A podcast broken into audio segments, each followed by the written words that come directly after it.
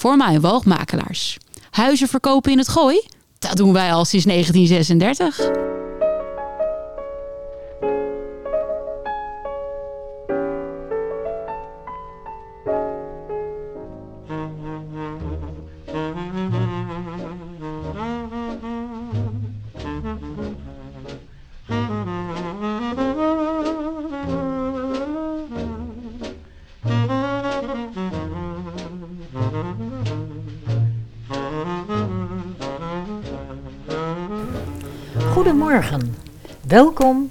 Bij Praatvogels, aflevering 45. Elke zondag om 11 uur vertellen wij u verhalen van Katten of honden? Lief en leed. Vroeger en nu. ja, een kat kun je rustig alleen laten. Kattenluikje en klaar is Kees. Ja, Koos natuurlijk. Die kan best voor zichzelf zorgen. Katten gaan alleen naar huis omdat ze te lui zijn om hun kostje bijeen te scharrelen. En dan komen ze bij jou zeuren, omdat je zo gek bent, gemalen kogelbiefstuk in blik voor ze te kopen of gemarineerde zalm. Lekker makkelijk. Want als een kat weer eens een zangvogeltje heeft gevangen en doodgepest, dan eet hij dat gevederde, warme lijfje niet eens op. Hij legt het op de mat bij de keukendeur. Verwende krengen zijn het. Nee, geef mij maar een hond. Zo'n spaniel met van die ogen. Of een labradoodle die samen met jou in de zee wil zwemmen. Een hond is een huisgenoot. En die laat je natuurlijk nooit alleen aan zijn lot over. Hij zou het niet begrijpen.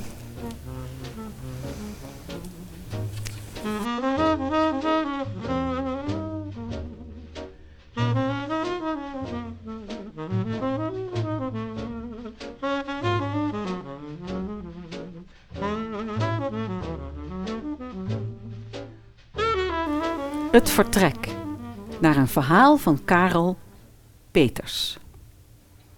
In de kringloopwinkel lag een stapel boeken. Het was een stapel boeken die niet uitnodigde om erin te gaan grasduinen. Het tweedehandse viel meteen op. Behalve één boek, dat er gaaf en ongelezen uitzag. Er stak een punt van een brief uit. Dit boek was er duidelijk tussen geraakt. En de andere boeken waren ook uit een boedel, te zien aan de genres en reeksen die bij elkaar lagen. Toen ik er toch een blik in wierp, zag ik steeds dezelfde naam op de titelpagina staan. Maar niet in het boek waar de brief uitstak. Het ging mij om het boek. Er zat toevallig een brief in. Ik zag een opvallend mooi handschrift. Betaalde, deed het boek met de brief in mijn plastic tas. Ik had geen enkele neiging om de brief te gaan lezen. Zo bijzonder is een brief nou ook weer niet. Er zitten wel vaker briefjes of kattenbelletjes of knipsels in een boek. Iemand heeft zelfs een heel boek gemaakt van wat hij in tweedehandse boeken had gevonden. Treinkaartjes, operakaarten, Don Giovanni. Sigarenbandjes, seksannonces, boodschappenlijstjes. Het zijn allemaal bewijzen van echt geleefd te hebben. Flitsen uit het doodgewone bestaan. Bewijs bijgeleverd. Je fantasie zou van zulke inkijkjes op hol kunnen slaan. Op een terras dat uitkeek op een gracht haalde ik het boek en brief tevoorschijn. Een klein, verzorgd handschrift. Geen goedkoop papier. Een echte brief dus, niet van eventjes snel iets laten horen. Bij de impuls hem meteen uit te vouwen was het alsof er een denkbeeldig iemand zijn of haar hand ervoor hield. Was het nu wel verstandig jezelf zo direct met iets intiems als een persoonlijke brief van iemand in te laten? Nota bene een brief waarboven Lieve Guusje. stond. Dat had ik al snel gezien. Wat zal zo'n briefje brengen? Welke geheimen die jou niets aangaan, ga je met voeten betreden? De hoofdletter L van Lieve had een aangename zwier. En de hoofdletter G van Guusje had een mooie achterwaartse krul als staart. Ja, daar zit wel leven in. Ik stopte de brief terug in het boek. Thuis haalde ik hem tevoorschijn en mijn oog viel meteen op de woorden: Melancholie of erger?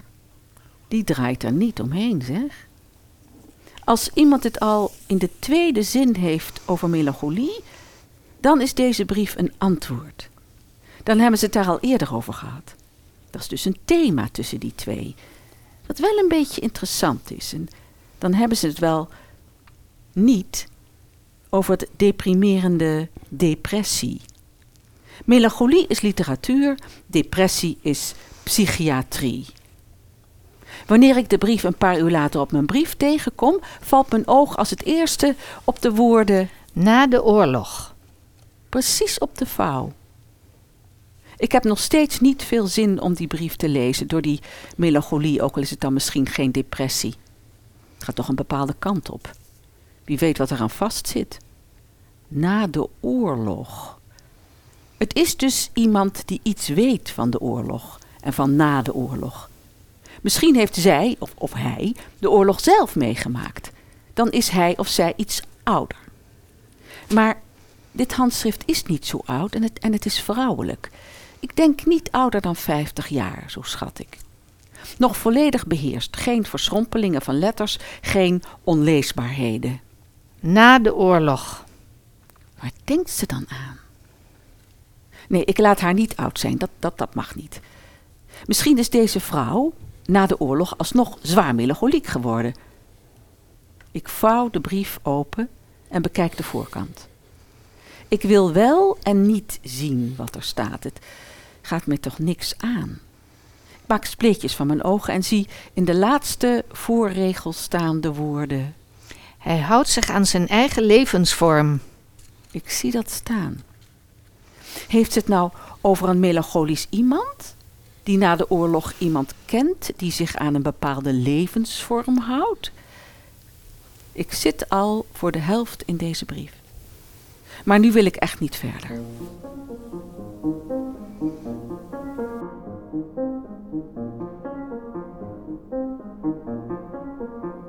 Ik vergat de brief. Een paar dagen later is hij ondergesneeuwd door van alles en nog wat.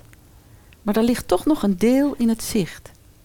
Ik zie dat aan het einde van een regel de woorden staan Interiority. Engels. En wat voor Engels? Het gaat over een rijk innerlijk. Over een rijk interieur? Nee, nee, nee. Interiority is, als het al bestaat, meer innerlijkheid. Wat trouwens een heel lelijk en halfzacht woord is. Laat ik het op een rijk innerlijk houden. Naar zo'n innerlijk zou je wel nieuwsgierig kunnen worden. Zeker in combinatie met die melancholie en dat vasthouden aan een zekere levensvorm. Levensvorm, dat is een woord overigens dat de schrijver W.F. Hermans gebruikte voor de strakke manier van leven van Wittgenstein. Dat moet zij weten, kan niet missen. Ik pakte de brief en begon hem nu zonder aarzelen te lezen. Lieve Guusje, GVD, dat is nu kracht, dat ik nu krachttermen moet gebruiken. Het is niet zo dat ik je wil voorschrijven wat je moet doen. Je moet daar zelf achter komen. Ten slotte is melancholie niet alleen wat men een aandoening van de geest noemt. Het is ook iets breders. Een gemoedstoestand, een staat van zijn waarin je geest zich wil kunnen bevinden. Een soort time-out. Na de slag, na de oorlog, even de wereld niet. Banaliseer en reduceer het niet tot een kerstemotie. Laat het iets meer zijn. Maak er iets van. Ik wil niet dat je wegzakt. Je kunt je terugtrekken, maar alleen om beter terug te komen. Niet met ondertussen het geheime plan om te vertrekken. Door je terug te trekken kan je ook in het eenzame dal van de diepe emoties, de inward eye, terechtkomen. Hoeft niet slecht te zijn. Eenzaamheid waar je iets voor terugkrijgt, zeg maar. Een gezegende afstand tot alles. De luxe van het toeschouwerschap, waardoor je daarna alles nog scherper gaat zien. Misschien dat je Rudy dan ook wat anders beoordeelt. Helaas houdt hij zich vooralsnog aan die aanstellerige eigen levensvorm. Aan dat eh, zal ik maar zeggen, productieve terugtrekken, moet je wel een beetje overgeven. Niet tegenstribbelen. Maak er een soort amorfati van. Ik draaide de brief om en keek naar het einde van de brief. Zie het maar als een gouden uitweg. Liefs Elise. PS, dit staat er wel erg parmantig. Maar zelf ben ik in alles nogal ambivalent. Ha, ha, ha. Een vrouw aan een vrouw. Aan iemand van wie vermoed wordt dat ze speelt met de gedachte te vertrekken. Ik pakte het boek waarin de brief had gezeten en liet de pagina's gedachteloos langs mijn duim schieten. De pagina's stokten halverwege. Daar was de envelop, gericht aan Guusje. Een achternaam en een adres in de buurt, twee straten verder. Ja, dat is wel heel dichtbij. Als ik er een vliegtuigje van maak, dan, dan kan ik het er gewoon naartoe laten vliegen. Ik weet onrechtmatig iets van intieme aard van iemand die ik nu zo op straat kan tegenkomen.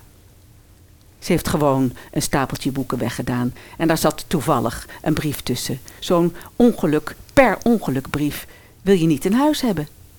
Weggooien kan ook niet. Het drong tot me door dat ik wel het slot van de brief had gezien, maar nog niet wat erboven stond. Het is wel een zegen dat je nu Fido als gezelschap hebt. Een hond is als een man in huis, maar dan een gezechtelijke. Zo zie ik het. Ik heb het verhaal dat je vertelde over je grootvader nog op mijn netvlies. Maar ik vind niet dat jij je er zo door moet laten deprimeren. Makkelijk gezegd natuurlijk, maar het is wel lang geleden.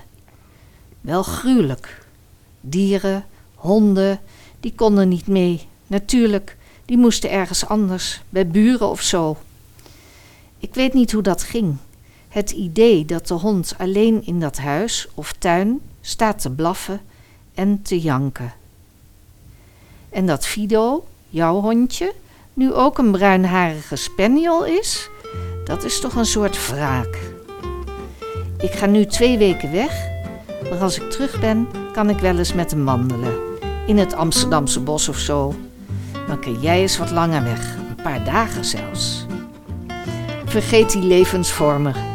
Als hij zo aan zijn autonomie hecht, blijft het altijd gedoe. Dan kom je er nooit echt tussen, of alleen maar voor de afwisseling. Pas daarvoor. De brief begon ruimte in te nemen. Ik moest er vanaf.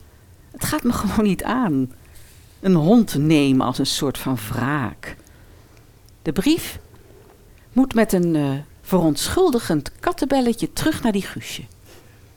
Ik wil de brief niet meer in huis hebben. Maar hoe is het sindsdien met Guusje gegaan?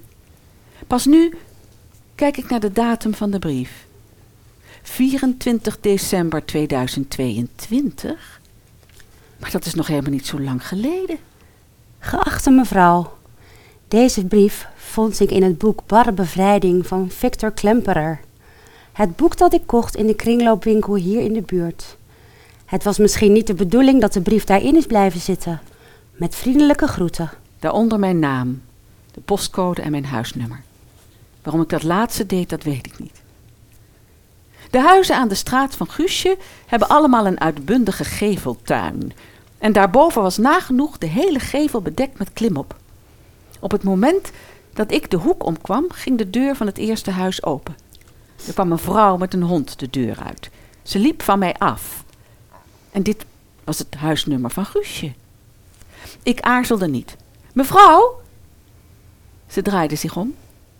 Grijs krullend haar met een opvallend nog zwarte lok op haar voorhoofd. Zo'n zestig jaar, denk ik. Zachte trekken. Ze haalde de wenkbrauwen op en, en ze keek me aan. De hond trok aan de riem die zich uitrekte tot de hoek van de straat. Ik wilde deze envelop in de brievenbus doen voor uh, Guusje. Dat ben ik. Oh. Ik legde uit wat ik kwam doen. Ze hoorde het met een beetje zenuwachtige trek om haar mond aan. Het spijt me heel erg, maar ik heb die brief, uh, nou ja, min of meer gelezen. Tja, ik denk niet dat dat de bedoeling was. Dank u wel voor het brengen van de brief. Ik hoop niet dat u van ver moest komen. Nee, nee, nee, het was geen moeite hoor. Um, Wilt u dan niet een stukje met mij en mijn hond meelopen? Nu u weet, nu u weet wat er in de brief staat. Ik aarzelde. Daar had ik geen rekening mee gehouden. De hond had de neiging zich met zijn hondenriem vast te draaien om de bomen die hij tegenkwam. Viel, viel u iets op in de brief? Eh, nou, dat het niet zo florissant met u ging en eh, dat uw vriendin zich zorgen maakt. Ik moest me eraan overgeven, schreef ze. Maar wat wil dat zeggen? Overgeven aan wat? Aan voor je uitstaren? Aan niet in staat zijn ergens plezier aan te beleven? Het is gewoon vast gaan zitten in mij. Ik werd besprongen door nare gedachten. Vooral de verhalen van mijn grootvader over de oorlog zie ik filmisch voor me. Ze moesten naar Westerbork en er was niemand in hun buurt. Alleen NSB'ers die hun hond konden opnemen. Ze moesten de hond achterlaten. Eerst dachten ze dat het het beste was om hem in de keuken te laten met de deur open naar de tuin. Toen in de voorkamer met het grote raam. Dan kon hij naar buiten kijken en zag niemand hem misschien nog. De deuren naar de tuin ook openlaten? Maar dan kon iedereen naar binnen. Toen ze wegliepen met hun koffer, keek de hond ze met zijn neus tegen het glas na en begon te blaffen tot ze uit zicht waren. Mijn grootvader heeft het aan iemand verteld in Westerbork. En die heeft het tien jaar geleden aan mij verteld. En nu speelt het ineens in mij op, samen met andere nare gedachten. Ik zie het gewoon voor me. Het herhaalt zich maar. Ook omdat ik het huis ken. Ze wendde haar gezicht met een hulpeloze uitdrukking naar mij toe. De hond had zich weer om een boom heen gewikkeld. Het begon een paar jaar geleden. Ik zag het schilderij van Goya met alleen een hond die zijn kop in de lucht steekt. Het stond op de voorkant van een boek. Meer stond er niet op. Alleen de titel van het boek en die kop. En dat herinnerde mij aan het verhaal over de hond van mijn grootvader. Zo moest een hond hen hebben nagekeken vanuit de voorkamer. Ik heb het boek gekocht. Het was een roman over dat je je niet aan een hond of iets moest hechten. Dan hoef je je ook nooit te onthechten. Dat hij zijn hond ooit kwijt zal zijn, dat is het allervreselijkste voor die jonge hoofdpersoon in het boek. Daarom slaat hij zijn hond. Keihard. De jongen denkt dat hij de hond ooit kwijt zal raken. Terwijl de jongen slaat, huilt hij erbarmelijk. Jongen, ik had niet meteen een reactie op wat zij vertelde. Ik maakte allerlei pufgeluiden ten teken dat ik het echt heel heftig vond. Heftig, een modewoord. Dat al kwam het in mij op, ik voor geen goud in mijn mond wilde nemen. Ik keek naar de hond. Een lichtbruine spaniel. Zijn lange en brede oren wekken vertedering op. Formaat washandje, maar dan veel zachter. Je kunt je, je schoenen goed laten glimmen met zijn oren. ja, inderdaad. Dat wist ik. We hadden thuis ook zo'n spaniel. Alleen die was heel donkerbruin, maar dat zei ik niet. U kunt in elk geval wel heel goed met uw hond overweg. Ze ging er niet op in. Bent, bent u wel eens depressief geweest? Nou, niet langdurig. Ik antwoordde naar waarheid. En met iets heel concreets als oorzaak. Het was door iemand die ineens een ander bleek te zijn dan ik dacht. Er werd weer gezwegen. Ondertussen hadden we bijna het huizenblok omgelopen en kwam de hoek van Guusjes huis weer in zicht. Als u wilt, mag u wel eens met Fido gaan wandelen. Naar het park of zo. U woont toch niet ver? Verrast door de vraag keek ik haar aan. En ze had een fijn gezicht. Maar de donkere kringen onder haar ogen, die kon je moeilijk negeren. Ze moest wel een slechte slaper zijn. Nou ja, ik, ik, ik ben geen kampioen hondenuitlater, maar ik, ik zal erover nadenken. Misschien bel ik wel een keertje aan. Nou, dank u wel. Ze zwaaide met de brief. En ze ging het huis in.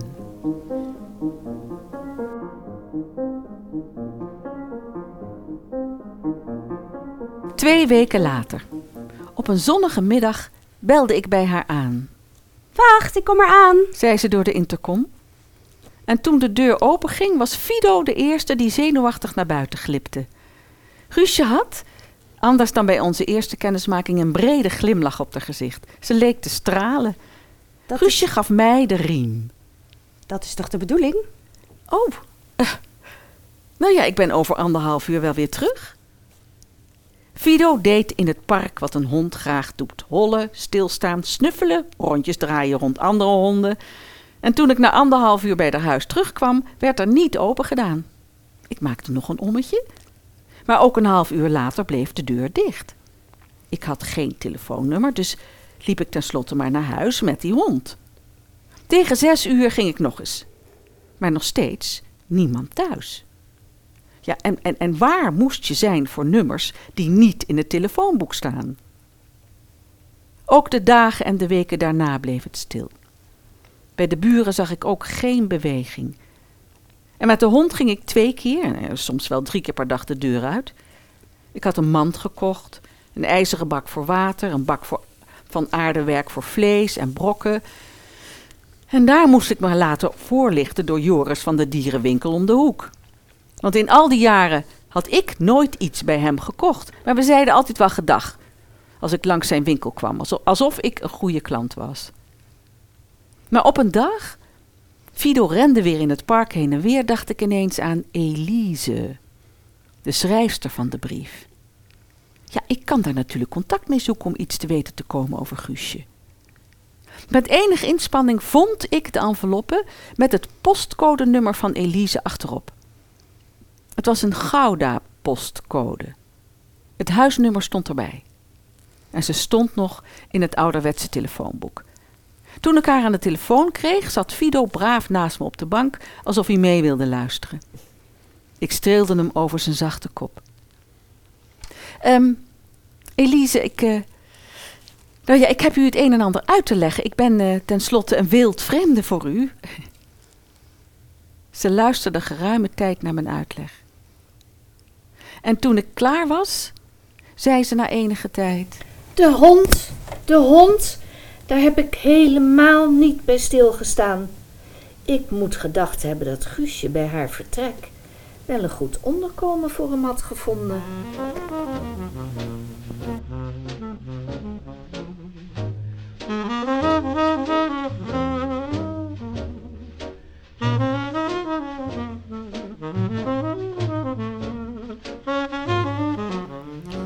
Dit was aflevering 45.